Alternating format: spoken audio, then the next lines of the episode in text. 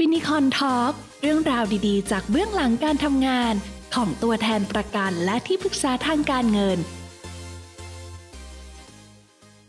สวัสดีครับพี่กุ๊กครับ สวัสดีค่ะวิน พบกับเราทุกเช้านะครับ ช่วงเช้าๆแบบนี้มาฟังสาระความรู้ด้านสุขภาพและการเงินนะครับ ของ Finicorn Talk ครับ ผมวินลุ่งโลดศรีขจรลาบนะครับ ค่ะและพี่กุ๊กวัชรินทร์วิสุทธิพงษ์ถาวรค่ะ พบกับเนื้อหาสาระด้านสุขภาพ และการเงินทุกเช้าเพื่อความมั่งคั่ง เพราะมีเงินออมมั่นคง เพราะมีสุขภาพดี เราจะเจอกันทุกเช้าวันจันทร์ถึงวันศุกร์ค่ะครับแล้ววันนี้นะครับผมก็มีสาระดีๆ มาฝากนะครับ จะเป็นเรื่องแซนด์วิชเจเนเรชันนะครับ พอดีช่วงเนี้ยผมได้ไปเจอ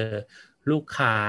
วัยทำงาน พบว่ากลุ่มคนกลุ่มเนี้ยจะมีปัญหาเรื่องการวางแผนการเงินมากครับ เขาจะมีภาระเลี้ยงดูพ่อแม่ เลี้ยงดูลูกไปพร้อมๆกัน แล้วก็ตัวอืมเขาเองก็ต้องเก็บเงินเกษียณ เลยเป็นที่มาของแซนด์วิชก็คือต้องดูแลทั้งฝ่ายลูกและฝ่ายพ่อแม่ คนกลุ่มเนี้ยเป็นคนที่มีอายุอยู่ในช่วง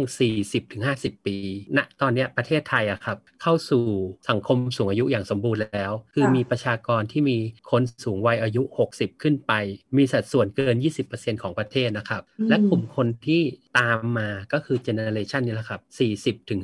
40-50 ปีครับอืมจะเป็น สัดส่วน 20%ของทั้งประเทศ หมายความว่าสัดส่วนของ sandwich generation เนี้ยสัดส่วนเท่ากับสังคมผู้สูงอายุเลยเหรอจ๊ะ 20%เท่าอ่ากันใช่ใช่เลยอืคมรับ จะว่าไปก็เหมือนเราสองคนเลยใช่ไหมครับวิน อยู่ในวัย sandwich generationใช่เลยครับทำให้ช่วงเนี้ยก็คือเจอลูกค้าอยู่ในกลุ่มเนี้ยเยอะ ลูกค้ากลุ่มเนี้ยมองความ balance ระหว่างสุขภาพและอืมความมั่งคั่งไปในตัวอืมพร้อมๆกันใช่ไหมครับผมพร้อมๆกัน แล้วคือพอผมได้ไปเจอครับ ปัญหาหลักๆก็คือเนี่ยเขาไม่รู้ว่าจะจัดสรรเงินยังไง ควรจะแบ่งเงินกี่ก้อน หรือว่าควรจะเก็บยังไงเพื่อรองรับค่าใช้จ่ายในในอนาคตที่คาดไม่ถึงครับเพราะด้วยรายได้ที่มันมันมัน fix และรายได้ที่มันจำกัดอะเนาะในเรื่องการจัดงบประมาณ ก็จะว่าไปถ้ามองสะท้อนภาพตัวเองเกี่ยวกับวัย sandwich generation เนี้ยก็เหมือนเหมือนเราส่องกระจกมองตัวเองเลยเนาะวินเนาะใช่ไหม ใช่เอ่อใช่ครับ ครอบครัวมีคุณพ่อคุณแม่ที่จะต้องดูแล มีลูกที่เราจะต้องส่งเสีย แล้วก็วางแผนเกษียณสำหรับตัวเองด้วย แล้ววันเนี้ยผมก็เลยจะมาแนะนำเรื่องวางแผนการเงินสำหรับ generation นี้ให้ฟังครับสี่แผนการเงินสำหรับ sandwich generation นะครับค่ะหนึ่งนะครับต้องเตรียมเงินเกษียณสำหรับตัวเอง อันดับแรกก็คือต้องมีเงินเพื่อตัวเองก่อน จากสถิติเลยนะครับ คนไทย 75%ไม่สามารถเกษียณได้ และคนส่วนใหญ่กว่าครึ่งหนึ่งนะครับ จะต้องพึ่งพาคนอื่น อันดับแรกควรจะคิดว่าหลังเกษียณเนี่ยเราจะต้องใช้เงินเท่าไหร่ แล้วคูณจำนวนเดือน แล้วก็จำนวนปีที่จะต้องใช้ อันนี้เป็นการคำนวณเงินเกษียณคร่าวๆ ที่จะต้องเตรียมไว้ อย่างเช่น ถ้าสมมติ เราคิดว่าหลังเกษียณเราจะต้องใช้เงิน 20,000 บาทเราก็คูณ 12 แล้วก็คูณอายุที่เราคาดว่าจะถึง อย่างเช่น สมมติคิดว่าอายุเราจะประมาณ 80 ปี เราก็คูณ 20 ไป 20,000 คูณ 12 คูณ 20 ก็จะได้4ล้าน8แสนบาทครับ ประมาณเดี๋ยวนี้ลองครับคูณก็คือเสร็จอะ ลองคูณทีละสเต็ปถ้าเราต้องการใช้เงิน 20,000 บาทต่อเดือน หลังจากอายุที่เราเกษียณคือประมาณ 60 ทั่ว ๆ ไปใช่ไหมครับ เพราะฉะนั้นเราก็จะต้องเตรียมเงิน 20,000 บาทต่อเดือน คูณ 12 ต่อปี20,000ก็คือแสนสี่จาก 60 ไปถึง 80 ก็กลายเป็นแส4ล้านเออ8แสนบาทครับ ซึ่งอันเนี้ยก็จะเป็นการคำนวณแบบง่ายค่ะๆถ้าสมมุติต้องการคำนวณอย่างละเอียดก็สามารถปรึกษาที่ปรึกษาการเงินได้ค่ะ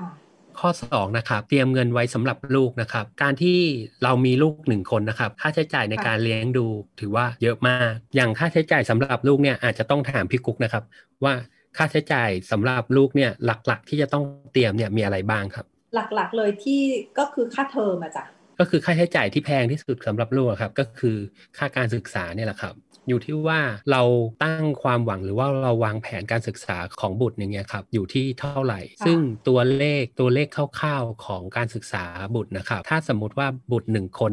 เรียนรัฐบาลนะครับ ค่าใช้จ่ายตลอดชีวิตก็จะอยู่ประมาณ 1 ล้านบาท ถ้าเป็นเอกชนนะครับ ก็อยู่ประมาณ 5 ล้านบาท ส่วนถ้าเป็นนานาชาตินะครับ จะอยู่ประมาณ 25 ล้านบาทครับ อันนี้คิดจากอนุบาลเลยใช่ไหมจ๊ะ จนถึงอ่าใช่จบปริญญาตรีขั้นพื้นฐาน อ่าใช่ครับผม ซึ่งก็จะเป็นเงินก้อนใหญ่ที่เราต้องเตรียมแล้วก็ต้องวางแผนไว้ ส่วนข้อที่ 3 เตรียมเงินสำหรับดูแลพ่อแม่สูงวัยที่มีอายุยืนนะครับ ส่วนเนี้ยคือผมไปเจอลูกค้ามา ลูกค้าจะมีความกังวลมากเลยนะครับ ในการที่ถ้าสมมุติว่าพ่อแม่เขาเกิดป่วยขึ้นมา เขาจะเอาเงินก้อนไหนไปดูแลส่วนนี้ หรือค่ะพอจะมีประกันแบบไหนไหมที่จะมาดูแลพ่อแม่ เกิดเป็นโรคร้ายแรงขึ้นมา ลูกค้าของผมที่กังวลณตอนเนี้ยครับ ก็คือ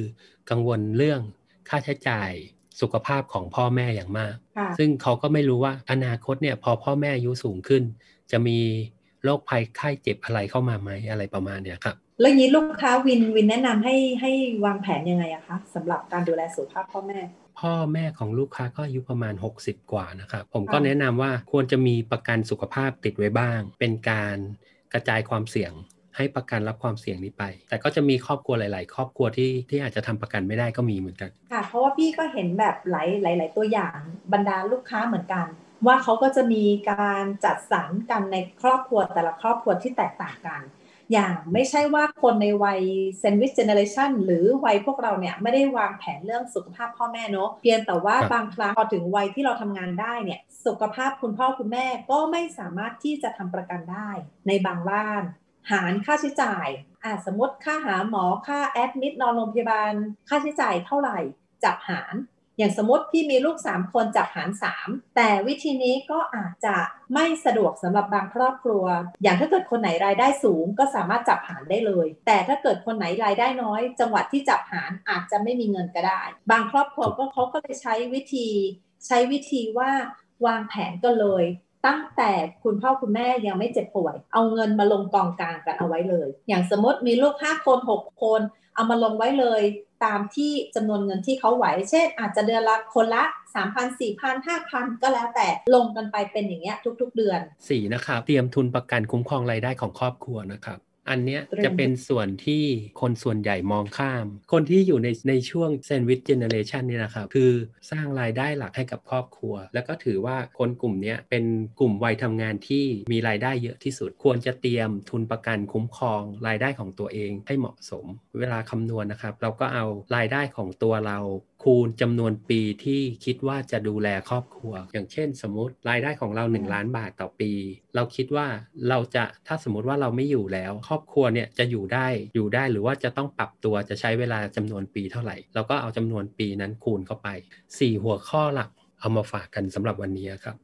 ค่ะ และสำหรับวันนี้เราสองคนก็ต้องจากลาทุกทุกๆท่านไปก่อนนะคะ แล้วก็จะพบกับพวกเราสองคนใหม่ในทุกๆเช้าวันจันทร์ถึงวันศุกร์ค่ะ ขอบคุณมากค่ะ สวัสดีค่ะครับสวัสดีครับผมฟินิคอนทอล์กเรื่องราวดีๆ จากเบื้องหลังการทำงาน ของตัวแทนประกันและที่ปรึกษาทางการเงิน